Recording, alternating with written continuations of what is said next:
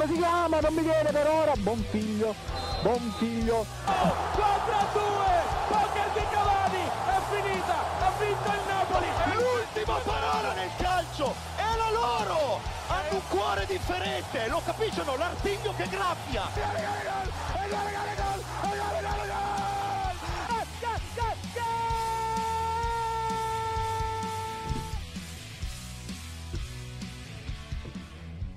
come al solito nel calcio l'ultima parola è sempre la loro, la dimostrazione l'abbiamo avuto questa settimana. Buonasera cari amici ascoltatori di Goal Speaker, benvenuti a questa nuova puntata di venerdì 6 maggio. Il vostro Marco Cangeli che vi parla, è meglio una gaudiosa buona serata come si suol dire. E saluto dall'altra parte chi effettivamente non molla mai, è sempre qui ed è come Karim Benzema fino all'ultimo eh, ci crede, ci prova e tutto così via, abbiamo qui con noi Ivan Andragodino. Ciao a tutti da questo uggioso e piovoso venerdì di maggio eh, che ha, ci ha riportato un po' di clima autunnale.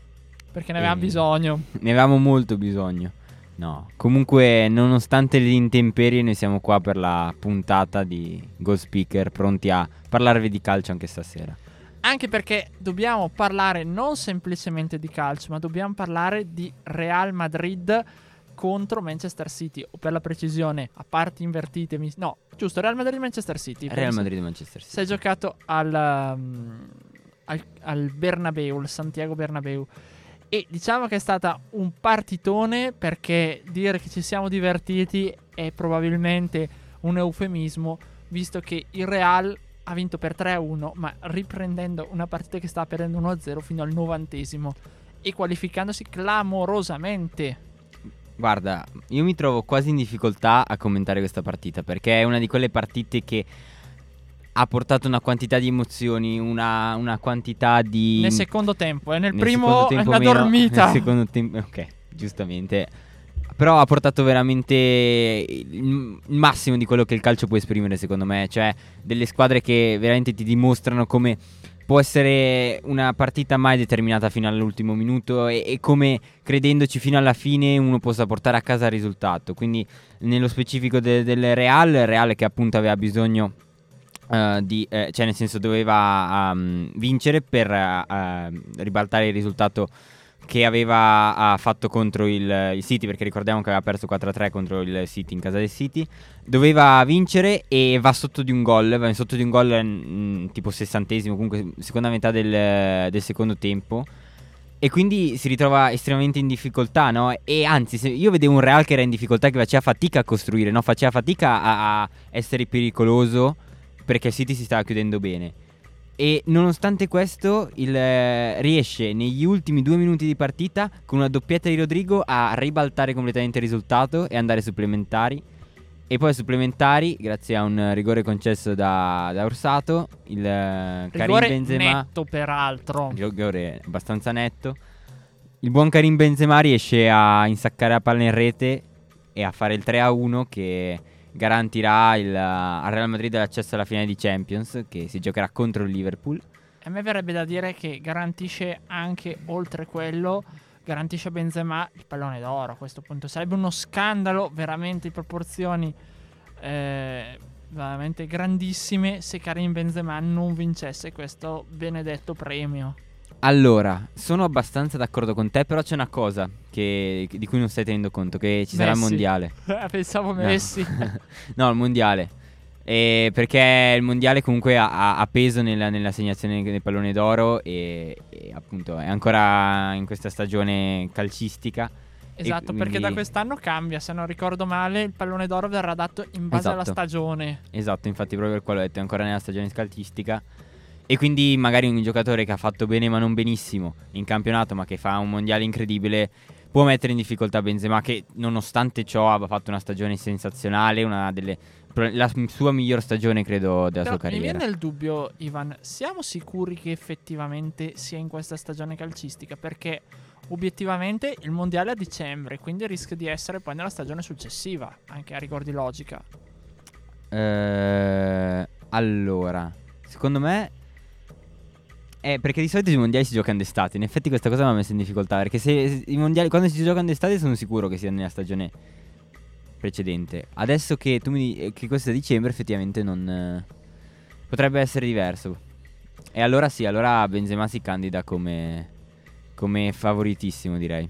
E direi anche perché obiettivamente Messi fuori agli ottavi, se noi andiamo a vedere. Ronaldo ai quarti mi sembra arrivato allo United, se non ricordo male. Cioè, io non s- obiettivamente un giocatore del anche Salah vincesse la Champions, mettiamo pure a caso con il Liverpool o Mané o Firmino, chi vogliamo.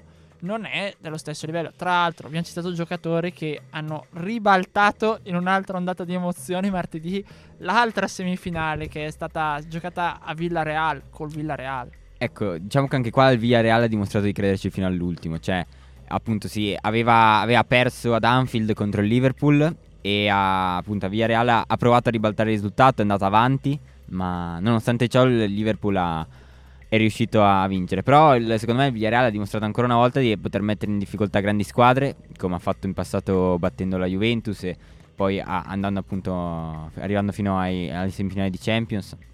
E quindi credo che questa, questa sia una squadra da non sottovalutare anche in futuro.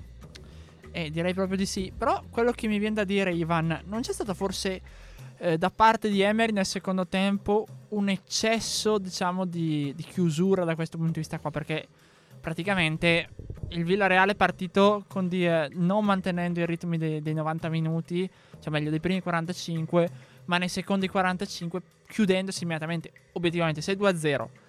Hai pareggiato i conti, giochi in casa, il tuo gioco è quello, stai giocando con Liverpool, ci sono tutti i motivi per farlo. Però forse non hai ceduto nel voler chiudersi eccessivamente, poi beccando una batosta che tra l'altro forse non è neanche tutte le colpe della difesa, dei giocatori e tutto, ma le colpe vengono date in parte al portiere che non pare essere all'altezza per una Champions, stiamo parlando di Rulli. Allora, secondo me sicuramente il portiere magari non è all'altezza, ma secondo me il problema proprio è che Villarreal non è una squadra così attrezzata per una semifinale di Champions. È una squadra che è riuscita ad arrivare lì con, con tanto sentimento, con... Con un tanta- grande allenatore. Con un grande allenatore, con appunto con ehm, meriti, sicuramente molti meriti, però tecnicamente il livello rimane sicuramente molto più basso di quello del Liverpool. E quindi anche per questo motivo credo che sia giustificata la, la scelta del, del Villarreal di, di provare a chiudersi, perché nel momento in cui tu riesci a fare due gol e sei il Villarreal dici io non ne faccio un terzo al Liverpool, quello che mi conviene è, chiudermi dietro. Poi ovviamente se noi andiamo a vedere i fatti, i fatti danno ragione appunto a quello che dicevi tu, quindi di non chiudersi troppo. Però se io, io nello stesso momento avrei fatto la stessa scelta, fossi stato in Emery, non so se mi sono spiegato. Sì, sì. Poi chiaramente Emery ha anche, diciamo, fruttato quella scelta lì con la Juve e col Bayern Monaco. Certo, ovviamente il Liverpool è probabilmente una squadra di una caratura più elevata, anche perché se andiamo a vedere quest'anno probabilmente il Liverpool è una delle squadre più forti. Liverpool e Real Madrid, anche se sulla carta quella finale dovevamo vederci City e PSG. E qui ti chiedo, la questione dei soldi a volte veramente non fanno la felicità a sto punto, perché non che Real e Liverpool ne spendano pochi, però in confronto ai super milionari PSG e, e Manchester City obiettivamente sono anni che spendono mi- fior fiori di miliardi, ma di risultati ne portano pari a zero. Sì, eh, credo che sia una delle più grandi soddisfazioni del, del calcio, no? il fatto che non basti avere tanti soldi per eh, riuscire ad arrivare in finale di Champions, per... ma guardiamo anche solo, anche, magari ne parleremo dopo, ma anche la finale di Europa League, no? completamente inaspettata, e eh, appunto Fe- Feyenoord contro i Rangers. No, il Feyenoord è in conference. Penso sia l'Eintracht Francoforte. Entrat, Entrat, sì. Entrat contro i Rangers. Che appunto completamente inaspettata avremmo... Cioè nel senso anche solo guardando i quarti avremmo detto sì sarà Roma-Barcellona, no? Ed è- Atalanta-Barcellona. Oh, è un lapsus incredibile. Atalanta-Barcellona. E invece, appunto, ci ritroviamo delle squadre che non si erano appunto date per le favorite. E anche adesso vediamo il Villarreal che è riuscito ad arrivare ai- in semifinali di Champions, appunto, con un mercato sicuramente a livello economico molto, molto inferiore rispetto a quelle alle più blasonate squadre europee. E quindi, appunto, ci ritroviamo ancora una volta davanti a una, una magia, secondo me, del calcio che è qualcosa di, di incredibile, di eccezionale e che spero che rimanga così, cioè nel senso che si co- conservi questa, questa caratteristica di- che non basti appunto avere tanti soldi per poter ottenere Eh, risultati eh, è, la, importanti. è la risposta secondo me più forte, poi non so se sei d'accordo, a chi sostiene che la Superlega sia necessaria per avere un bel calcio. Vero che nella Superlega ci troveremo il Liverpool, il Real, eh, il City, eh, il PSG e tutte quelle che vogliamo. Ma obiettivamente un Villarreal non ce lo troveremo mai in una Superlega. Vero che l'Europa League non sarebbe, sarebbe la Superlega, ma obiettivamente l'Europa League diventerebbe tipo la seconda coppa. Di conseguenza, con tutte le altre sono fuori Superlega. E non vedremo a quel punto mai gente come i Rangers, come l'Eintracht Francoforte. Cioè, Sì, sono, Obiettivamente- sono- sono assolutamente d'accordo. È come, è come dire. È come lasciare da parte la meritocrazia, diciamo, e e andare di- per nome, no? È veramente mm, sbagliato. Sì, anche perché obiettivamente, veramente, se noi guardiamo da un punto di vista del, del calcio, degli allenatori che sono arrivati in finale, parliamo di Jürgen Klopp e Carlo Ancelotti, sono probabilmente due degli esempi maggiori del calcio genuino, del calcio partito dal, non dico dal nulla, ma quasi in entrambi i casi. E di conseguenza de- di quello che è il fattore squadra, creare squadra. Sì, ma poi parliamo di- del lavoro anche che ha fatto Ancelotti a, a Real, a Madrid. Cioè, ha fatto veramente un lavoro, ha, ha resuscitato una squadra che era messa in condizioni veramente molto, ma esatto. molto. Secondo- soprattutto hanno deciso di puntare sui giovani, cosa che in Italia non si fa. L'abbiamo già detto O si fa male. scorsa. Esatto. Eh, o troppe responsabilità non si fa. Esatto, esatto. Invece lì si è, si è scelto comunque di puntare su un giocatore come Vinicius che veniva dato praticamente per finito, con quello che comunque era costato, hanno deciso di investirci comunque. Quindi obiettivamente andiamo a vedere, Celotti ha fatto un lavoraccio accidente. E anche Klopp ha saputo comunque costruire con vero giocatori forti, ma plasmarli. Ha anche Oh. dimostrato, secondo me, Ancelotti di non essere un allenatore bollito come era stato dato anche magari dopo Napoli. E Vabbè, eh. Napoli lasciamo perdere che lì probabilmente anche la questione del, del presidente che ne sta facendo tutti i colori anche adesso di nuovo, quindi eh, non è un allenatore bollito, anzi chi lo sa fin dove potrebbe arrivare Carlo Ancelotti. Io spero in nazionale a sto punto, gli manca quello, sarebbe anche la cosa più bella vederle ai mondiali del 2026 con l'Italia e chissà arrivarci. Dopo, come, come recita qui sulla porta cambiando il nome, se, mi viene da dire se Ancelotti va in nazionale ai mondiali ci arriva tranquillamente, con nonchalance, come recita cosa qua sulla po- là fuori, sulla porta del nostro studio, se passate in via Festa al perdono. Anche se effettivamente è un altro allenatore, è un'altra firma. guarda, mi sembra quasi sprecato per l'Italia, non so come dire. mi fa quasi pena. E torniamo, avete sentito Laura, eh, Laurea, continuo a dire Laura, eh, Laurea ad honorem. Che sia un caso che dici laurea o no? È un caso. Stavolta devo dirti è un caso. Comunque, laurea ad honorem di Marrakesh e Calcutta. E a questo punto una laurea ad honorem, giustamente lo dicevi anche tu prima, Ivan, andrebbe data agli amici dei Rangers Glasgow, che sono ripartiti dalla quarta divisione scozzese, sono arrivati alla finale europea battendo a sorpresa a questo punto una delle favorite del tito- per il titolo che era l'Ipsia. E dall'altra parte invece in- andiamo in Germania, l'Eintracht Francoforte che ha battuto 1-0 il West Ham, se non ricordo male. Anche qua altra favorita che tanto Esatto. si diceva. Esatto, cioè le, le squadre veramente meno, meno. che io avrei detto. Queste sono le squadre meno probabili che sarebbero andate in. guardando i quarti, no? Che sarebbero andate in, in finale. Sono andate poi in finale. E. Sì, appunto, avrei detto Barcellona contro Atalanta. Poi l'Atalanta ha perso contro l'Ipsia, avrei detto l'Ipsia. E poi invece l'Ipsia, Il l'Ipsia ha perso- Barcellona ha perso contro l'Eintracht. Il Barcellona ha perso contro l'Eintracht. E basta, cioè. Cioè, È andata male, purtroppo. Chi pensava di andare a vincere l'Europa lì così facilmente, invece è andata male. Però Ma anche il viene- Lione, anche il Lione avrei detto ha perso contro West Ham e il West Ham ha perso contro, contro i Rangers. Eh, ma mi verrebbe. No, contro, Cioè contro l'Eintracht. l'Eintracht. Ma mi verrebbe a dire, eh, Ivan, non è che a un livello un po' basso quest'anno l'Europa League e quasi quasi vedendo la finale conference di cui parleremo dopo, il livello era più alto. Allora, secondo me no. Perché comunque, ehm, nel senso, beh, i livelli magari non sono tanto diversi, questo sicuramente, sono un po' lì.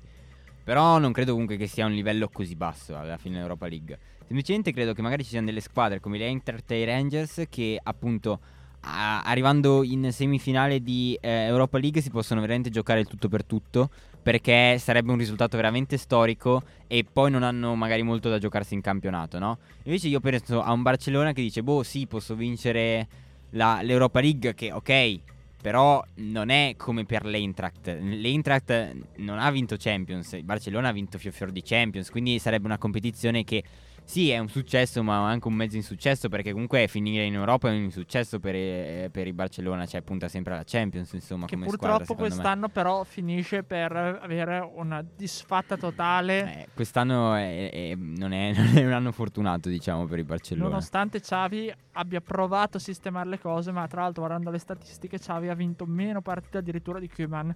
Sì, sembrava sembrava che, disastro. sembrava che all'inizio appunto stesse- avesse preso un po' in mano la situazione che portasse verso un nuovo risorgimento del Barcellona, però alla fine si è rivelato un flop anche, anche, anche Xavi forse non è il problema dell'allenatore, mi viene a dire. Beh, vedendo i giocatori che hanno, sono tutti giovani. Aspettiamo magari ancora un anno, diamogli ancora un attimo di pazienza, perché i giocatori di talento ce li hanno. Quindi io prima di accusarli tutto, aspetterei un attimo. Sì, sì, sì, ma proprio secondo me magari forse troppo giovani, cioè nel senso comunque manca appunto troppo giovani, inesperti e manca esperienza, manca magari anche qualche giocatore che in più che sia da trascinatore, da leader della squadra, mi viene in mente un progetto non so come col Milan che si era fatto con Ibrahimovic, una cosa del genere, ecco. Per, eh, E beh, Traoré non è, diciamo, Ibrahimovic. In qualche maniera si può dirlo tranquillamente. Eh sì, però non funziona. Eh, infatti. Eh, No, ah, dall'altra parte, chiaramente, se andiamo a vedere l'Europa League, che abbiamo visto questo, a questo punto, dopo diremo i pronostici su chi la possa vincere, che se diventa completamente difficile. Perché nessuna delle due, forse i Rangers hanno vinto un titolo europeo, non vorrei dire una castroneria. Però l'Eintracht non credo di sicuro. I Rangers forse avevano vinto la Coppa UEFA. Forse, se vado a controllare. D'altra parte, chi ha vinto dei titoli e una squadra ha vinto almeno una Champions. Stiamo parlando dei, ehm, del Feyenoord. Dall'altra parte abbiamo una squadra che la Champions l'ha sfiorata, la Coppa dei Campioni all'epoca. E uguale anche per il Feyenoord, chiaramente Coppa dei Campioni. E poi ha vinto comunque una Coppa delle Fiere, l'antenata della Coppa UEFA, quindi antenata dell'Europa League. Stiamo parlando della Roma, che riportano una finale in Italia dopo due anni, come ricordano, perché l'Inter in finale ci è arrivata in Europa League due anni fa. Proveranno a riportare un titolo europeo in Italia dopo 12 anni dal triplete, ma soprattutto sembrano aver riacceso eh, la passione per il calcio a Roma. 70.000 ieri a osannare quella squadra contro il Leicester, a trascinarla. Gol di Abram che segna davanti tra l'altro a Claudio Ranieri che era ex di entrambe, nonostante sappiamo che lui di testaccio tifoso della Roma. Guarda, credo, credo veramente che per la Roma potrebbe essere il, il, mm, trofeo un po' della riscatta perché in campionato è stata una, una grande delusione la Roma quest'anno, possiamo dirlo ormai senza sc- mm, problemi perché appunto sappiamo che eh, si, potrebbe, si qualificherà a stento in, in Europa, eh, però puntava ad altro, no? E mm, la, appunto se vincesse eh, contro, contro il Feyenoord io me lo auguro appunto perché come dicevamo prima a microfoni spenti eh, si guadagnerebbe un, eh, un posto in più per l'Europa, per le, per le italiane e appunto a noi ci fa sempre piacere vedere più squadre possibili in Europa. Eh, poi Un sarebbe anche per l'Europa League, eh, sì, un posto buono in più per l'Europa League. Eh, sarebbe anche buono anche per il ranking eh, per club. E appunto, e poi appunto eh, la Roma è una squadra che appunto mi sta abbastanza simpatica. Quindi non. eh, Un titolo per Mourinho. un titolo per Mourinho. Sarebbe esatto anche per Mourinho fondamentale perché sarebbe com- appunto la svolta della stagione perché pa- sarebbe trasformare una stagione da deludente a una stagione di successo, di- mi verrebbe da dire perché comunque sarebbe vincere un titolo che a Roma manca da molto tempo, Vi- cioè in generale vincere titoli a Roma da- manca da un bel po'. No, anzi, mi verrebbe da dire che se non so come la pensi tu, ma se Mourinho dovesse vincere, probabilmente lo mettono, gli mettono alla statua nel Tempio Capitolino. Entra a far parte della triade insieme a Totti e, e- a Falcao, probabilmente. Perché Addirittura? sì, credo Eh, proprio di sì. Vabbè, comunque è la conference.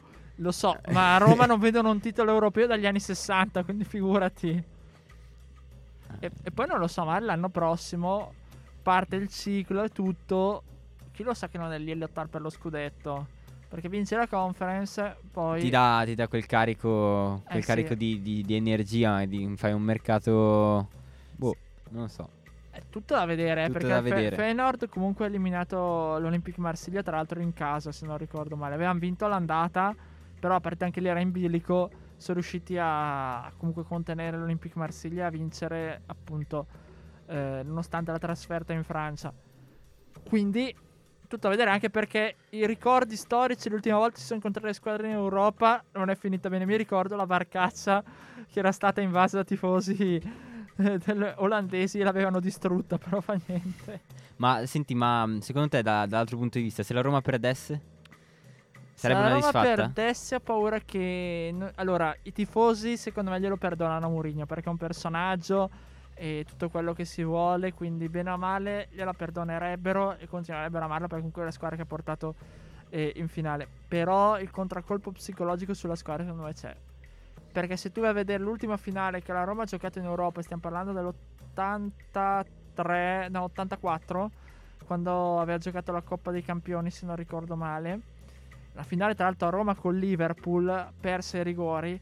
Da lì è finito un ciclo, lì si è rotto tutta una squadra che era magica veramente e per ricostruirla poi ci è voluto un'altra generazione come quella di Totti perché la Roma si è proprio persa totalmente, poi lo scudetto che aveva perso nell'86. Insomma, la squadra aveva perso quel carattere così, aveva perso il leader e tutto. Il leader qui è, è Mourinho. Se tu la vinci, la porti e eh, secondo me parte tutto un ciclo. Se la perdi, la mia paura è che comunque il contraccolpo psicologico la squadra la abbia. Sì, sì, sì, sono, sono d'accordo. Anzi, secondo me non, non è solo un contraccolpo psicologico, ma potrebbe anche avere dei risvolti societari. Cioè, nel senso, proprio intendo dire come. Intendi che Mourinho lo mandano via? Eh, potrebbero, potrebbero rischiare, secondo Ah. me. Addirittura. Eh, sai, però non vincere niente, arrivare in, eh, in campionato deludente, cioè comunque una stagione deludente rimane secondo me. Poi alla fine è vero che la, sei arrivato in finale, però in finale a, quella- a quel punto arrivare in, in- in finale de- devi vincerla contro il Feyenoord secondo me. Quindi sì, potrebbe- potrebbero mandarlo via. Eh beh, ovviamente c'è anche quello. Però io ho visto come Mourinho smuove, diciamo, le masse così non lo vedo proprio che lo caccino così facilmente. Però, e se eh, il buon José Mourinho si salva da solo, qualcuno che ha cura di sé invece c'è Ivan. E stiamo parlando di Davide Nicola, detto Didi. Che nel recupero col, col Venezia lì veramente è stato il big match, il partitone 2 a 1. Eh, tra l'altro con gol di Bonazzoli e adesso non ricordo gli altri obiettivamente scusatemi però Salernitana che è fuori dalla zona salvezza Bonazzoli e Simone Verdi. esatto Incredibile, Salernitana che a dicembre scorso pensavamo... dalla a- zona retrocessione non zona salvezza è in zona salvezza che a dicembre scorso pensavamo sarebbe fallita come società, sembrava non avesse nessun acquirente, sembrava che fosse addirittura destinata a essere esclusa dal campionato di Serie A. E che adesso a tre giornate dalla fine, dopo un recupero di- che ha del clamoroso, si riesce a ritrovare in quart'ultima posizione sopra Cagliari, Genoa e Venezia, che hanno, almeno per quanto riguarda il Cagliari, delle rose sicuramente più attrezzate e che è riuscita in un'impresa e che se continua, se riesce a continuare a, a tenere duro per queste ultime tre giornate, riesce a, addirittura a salvarsi. anche perché noi abbiamo il pronostico di Matteo Garaventa che ci dice che la Salernitana perderà col Cagliari La Salernitana perderà col La Cagliari. Salernitana perderà col Cagliari, ma dopo tipo vince con la Juve, mi sa che non fa risultato, però tipo faceva 4 punti nelle ultime due giornate, se non ricordo male. Il Cagliari che comunque bene o male riusciva a salvarsi anche grazie alla vittoria, appunto il Cagliari di Agostini, ricordiamo è stato purtroppo, l'abbiamo già detto lunedì, esonerato, cacciato in malo modo, licenziato addirittura il buon Walter Mazzarri, perché pare abbia insultato la società e... Esattamente, no, non, non l'hanno esonerato ma l'hanno licenziato perché appunto attraverso una, una clausola, nel caso in cui l'avessero, eh, appunto la, si sarebbe, nel senso perché non ha, quando appunto ehm, c'era una clausola per cui non avrebbero potuto ehm, esonerarlo, Esonerarlo. esattamente, nel caso in cui appunto non... eh, si fosse, appunto, si fosse salvato e quindi non fosse stato appunto in zona di retrocessione e quindi appunto per a esonerarlo, diciamo tra virgolette, hanno dovuto licenziarlo e quindi sembra un po' anche da un certo punto di vista una scusa, no? Questa della, della, della lite con la società, anche perché capita spesso no, nelle società di calcio che ci siano dei momenti di tensione tra uh, società e, allenatore. Però appunto non Vai a vedere casualmente De Laurentiis, Lotito. Però di solito questo non basta, anzi ci vuole qualcosa di più e appunto sembra che ci siano arrivati appunto dei- degli insulti, delle dichiarazioni particolarmente ingiuriose nei confronti del presidente e de- e della società e per questo motivo si sia optato per licenziare la- l'allenatore. Eh, perché tra l'altro comunque dicevamo Cagliari che si salverebbe, secondo il buon Matteo la Samp le perde tutte e tre, le ultime, e quindi si inguaia. E il Genoa, beh, anche loro diciamo che con la Juve non. Il Napoli è difficile fare risultato, anche le- quella dovrebbe essere già retrocessa. Per cui Salernitana e Cagliari che si salvano, la Samp che retrocede, secondo Matteo, eh. E che retrocede però insieme al Genoa. Insieme al Genoa e al Venezia.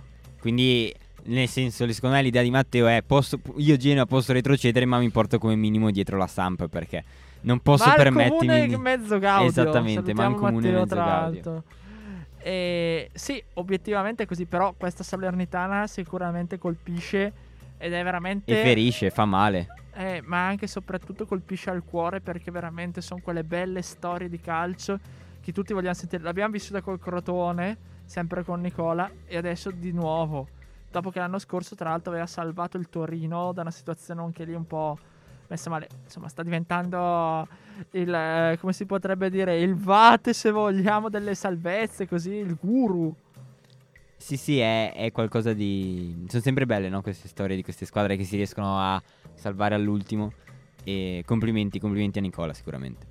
Eh beh, perché lì anche capacità, obiettivamente, non è soltanto lasciare in qualche maniera le cose a casaccio. Siamo tornati, caro Ivan, perché anche noi sappiamo dire no, ma non lo sappiamo dire purtroppo a Martino Cozzi, che anche oggi ha preparato i suoi pronostici, nonostante non sia qui presente. Lo salutiamo, tra l'altro, nostro caro Martino, che ci sta seguendo in diretta.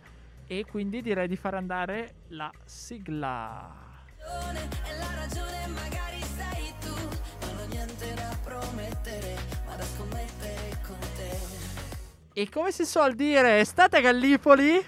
E siamo pronti. Esatto, ricordando Matteo Garaventa che è inviato nostro a Genova per seguire la partita Genoa-Juventus, per cui ci darà... Adesso li chiamiamo inviati. Sì, eh, Interessante. una volta li chiamavano paccatori.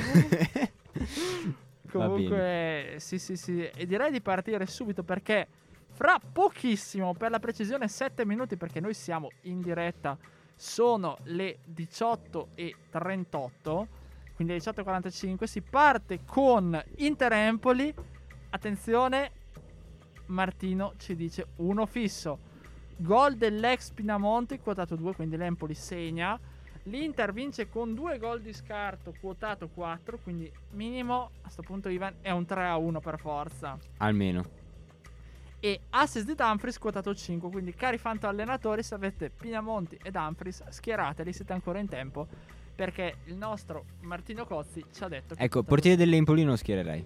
ma, ma neanche Andanovic eh, perché comunque subisce gol Eh, e giustamente, giustamente. a meno che fa la parata laser che Magari para un rigore. Eh, esatto, non si sa. Martino non ce l'ha detto. Potrebbe succedere anche quello. Poi abbiamo eh, a questo punto la seconda eh, post- anticipo di questa sera. Alle ore 21, Genoa-Juventus X2. Spiace per Matteo, ma Fortuna non la porta al suo Genoa, che quindi si inguaierebbe ulteriormente per eh, la lotta salvezza. Gol di Vlaovic su assist di Miretti, tra parentesi, ricordiamo, sono parole di Martino Cozzi. Noi, io e Ivan, ci dissociamo come tutta la radio. Il nuovo Pirlo, Gazza, preparati. Mi dicono che fra poco arriverà una chiamata direttamente dalla sede della Rosa per prepararci una querela. Però noi la spediremo direttamente a casa di Martino Cozzi. Comunque, quotato 3. Il Genoa colpisce un legno quotato 5, pioverà per almeno 7 minuti quotato 3. Abbastanza semplice quest'ultimo. Io sto informandomi sul metodo di Genova. Ho scritto Matteo, ma non ho ancora risposto perché vorrei giocarmela. Eh, siamo, siamo a- do- dobbiamo giocare adesso, dobbiamo giocarcela adesso perché poi tra 5 minuti inizia, inizia l'Inter, quindi se vogliamo fare la schedina dobbiamo farla subito. Eh, mi converrà allora che il buon eh, Matteo risponda velocemente perché per capire come tira il vento. E sai, giocarsi 200 euro su che piove almeno 7 minuti non è male. 600 euro vinti.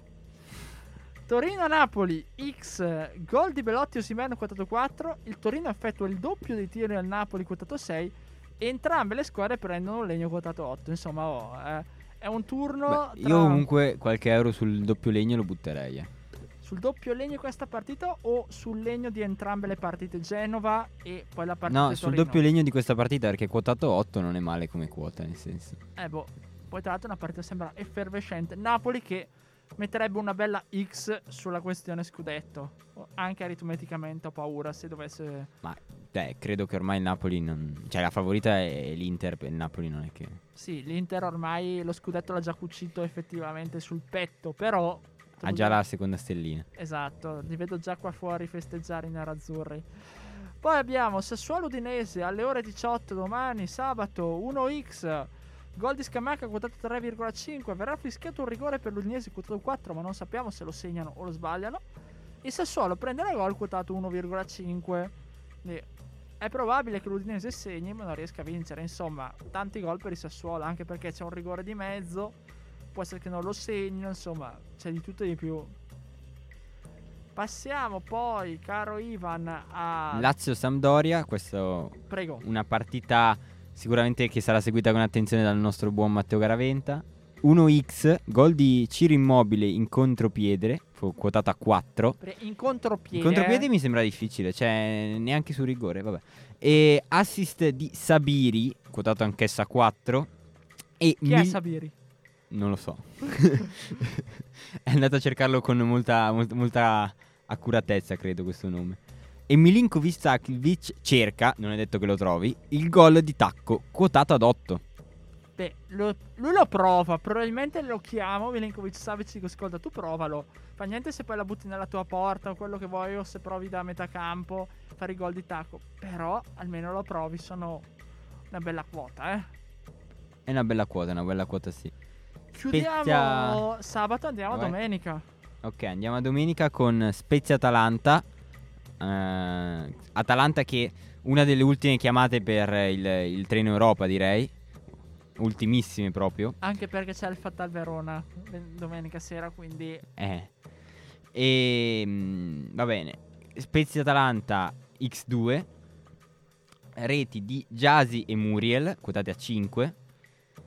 Tiago e Gasperini vengono ammoniti. Gasperini credo che sia quotato a 1,1. Comunque, quotato a 7. E l'Atalanta protesterà per un rigore non dato. Vabbè, io potrei barrare l'Atalanta e scrivere Gasperini. Comunque, No, perché lui non parla, lui manda avanti i gritti, parla- manda avanti la società, quindi quotato 3 lui ma, non si presenta in conferenza stampa Esatto. direttamente. ma mi verrebbe dire meno 3 visto che ormai ogni volta è buona per protestare, anche quando non tocca loro. Perché con la Lazio, per dire, si sono messi che la Lazio appunto contro lo Spezia ha ricevuto eh, questo premio, diciamo così, quel gol che era da annullare di Acerbi, se così lo vogliamo chiamare, questo errore arbitrale. Eh, L'Atalanta, la società si è messa a lamentarsi dagli arbitri quando non toccava loro. Eh, vabbè, ma quando uno è abituato non può, fa- non può starne a meno dopo un po'. Cioè, ah, è come una dipendenza che ti richiama. Poi abbiamo eh, a questo punto alle ore 15 l'unica partita delle 15 di domenica. Venezia-Bologna quotato 2. Incredibile, solo una partita alle 15 di domenica. Eh sì, ormai il calcio minuto per minuto non- purtroppo non funziona più, è tutto un calcio spezzatino. Doppietta di Arnautovic quotato 3, assist di Aram quotato 5, a cui il buon eh, Martino Cozzi offre sempre assist, a quanto pare. E il VAR eh, annulla una rete ai Lagunari quotato 5. Peccato non c'è più il buon Paolo Zanetti, altrimenti era quotato a 1 la reazione blasfema. Poveretto. Però c'è il partitone Ivan alle ore 18 di domenica, il big match. Salernitana Cagliari, scontro salvezza. Allora, qua il nostro buon Martino Cozzi ci dice X, anche se noi abbiamo anche l'altro pronostico di, di di Matteo Matteo. Garavente che dice che vince il Cagliari. Allora, gol di Ederson e Joao, Joao Pedro a 3,5. Cragno salva il risultato con una parata al novantesimo e al novantunesimo non va più bene, quotato a 4. Lite a bordo campo tra Nicola e Agostini, Ma quotato a 3. perché? Ma perché? Non sappiamo neanche Agostini che faccia abbia. Buon Davide Nicola è, è una persona, appunto, un pezzo di pane. Al massimo tira su una scarpa, ma cioè, vuole andare dal Papa e tutto. È un cattolico fervente e tutto. Perché dovrebbe litigare? Boh, non lo so. Sarà un pezzo di pane. Ma Ivan, lo vuoi dire tu? Tocca a me. Beh, allora dovrebbe poi esserci un'altra partita che è Hellas Verona Milan, in cui credo che il pronostico qua ci debba essere un, un errore di battitura, perché Martino Cozzi ha scritto X2. E vabbè, io credo che sia una trasferta molto molto difficile questa per il Milan a, a Ella, a, A Verona. perché il Verona si è dimostrato una squadra molto ostica che può mettere in difficoltà anche le squadre più attrezzate. Ma obiettivamente io mi aspetto un Verona che giocherà come se dovesse giocare una finale di Champions. Eh sì, perché de- de- sì, anche, anch'io, anche perché anche, anche il Verona anch'esso si, si gioca un posto, ancora, si può ancora giocare un posto in Europa League e cercherà di fare di tutto per mettere i bastoni fra le ruote al Milan, non perché odi il Milan ma appunto per interesse personale. Comunque, vabbè, continuando il pronostico, c'è mm, gol di Leao e Barak quotato a 4, traversa di Ilic quotato a 8, parata salva il risultato di Magic Megnan quotato a 3 che già ci ha salvato la, la settimana scorsa eh, in campionato. Beh, l'ultima volta che Martino Cozzi ha detto questa cosa, il Milan fece 2 a 2 il derby con una parata del Tata ruspante che eh, fu un rigore famoso su, adesso non ricordo mai, su Lautaro, se non ricordo male. sì, che- era sull'Autaro. All'andata ha salvato il risultato, quindi bah, bah. Io la vedo male, però Passiamo oltre, Fiorentina-Roma. Fiorentina-Roma è, X. che è lunedì tra l'altro, quella mi sa. Risultato esatto 2 a 2 quotato 5. Gol e quindi vediamo una Roma che rischia eh, per, la, per, la, per l'Europa. League. Eh, gol di Cabral e Pellegrini quotato a 4. Mu, Mou, Mu. Mou protesta e viene ammonito quotato a 4 che vabbè direi che è abbastanza palese, cioè nel senso che se Sì. finisce 2 a 2 come minimo mancheranno 2 o 3 rigori alla Roma, ci saranno stati i, i- i gol de- della Fiorentina saranno tutti in posizione irregolare con falli che non erano stati fischiati e così via. solito. Quindi io direi che se è quotato 4, obiettivamente è anche proprio a livello ultra regalato, diciamo, dal punto di vista di Martino, perché a 4 come quota io la terrei un po' più bassa. Eh, anche io, anche io. Rieccoci, rieccoci qua. Sì, anche perché stiamo scappando pure noi, perché il tempo, come si suol dire, è tiranno, caro Ivan. E siamo purtroppo giunti alla conclusione anche di questa puntata di Goal Speaker. E cosa dobbiamo dire? Ma- Dobbiamo aspettare a questo punto come andrà questa sera l'Inter, come andrà la Fatal Verona e poi ripresentarci qui vene- lunedì alle ore 16 per commentare questo match, questi match di campionato, anche perché se seguiamo i pronostici Martino Cozzi, la lotta a scudetto sarà ancora aperta così come è adesso. Ancora due punti in vantaggio al Milan. Eh no, perché ha messo X2 il Milan. Eh, appunto però... Ah, dici che fa X? Eh, potrebbe fare X. Ok.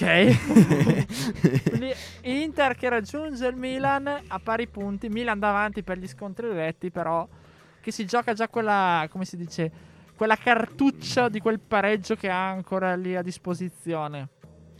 Ma non ci voglio pensare, non ci voglio pensare. Speriamo che non accada nulla di ciò e che la lotta diciamo, per il campionato si infiammi ulteriormente, ma rimanendo così allo status quo. E noi quindi ci rivediamo lunedì alle ore 16, sempre su Radio Statale con Martino Cozzi che vi esporrà quindi i risultati della Serie A, vi racconterà come sono andati i suoi pronostici. Io saluto Ivan Andrea Godino.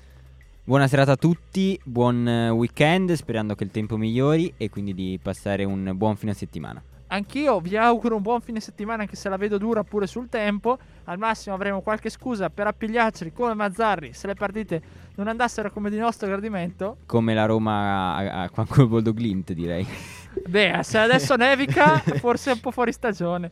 Però, vabbè, potrebbe starci. E quindi ci rivediamo eh, lunedì alle ore 16, sempre qui su Radio Statale. Buona serata a tutti.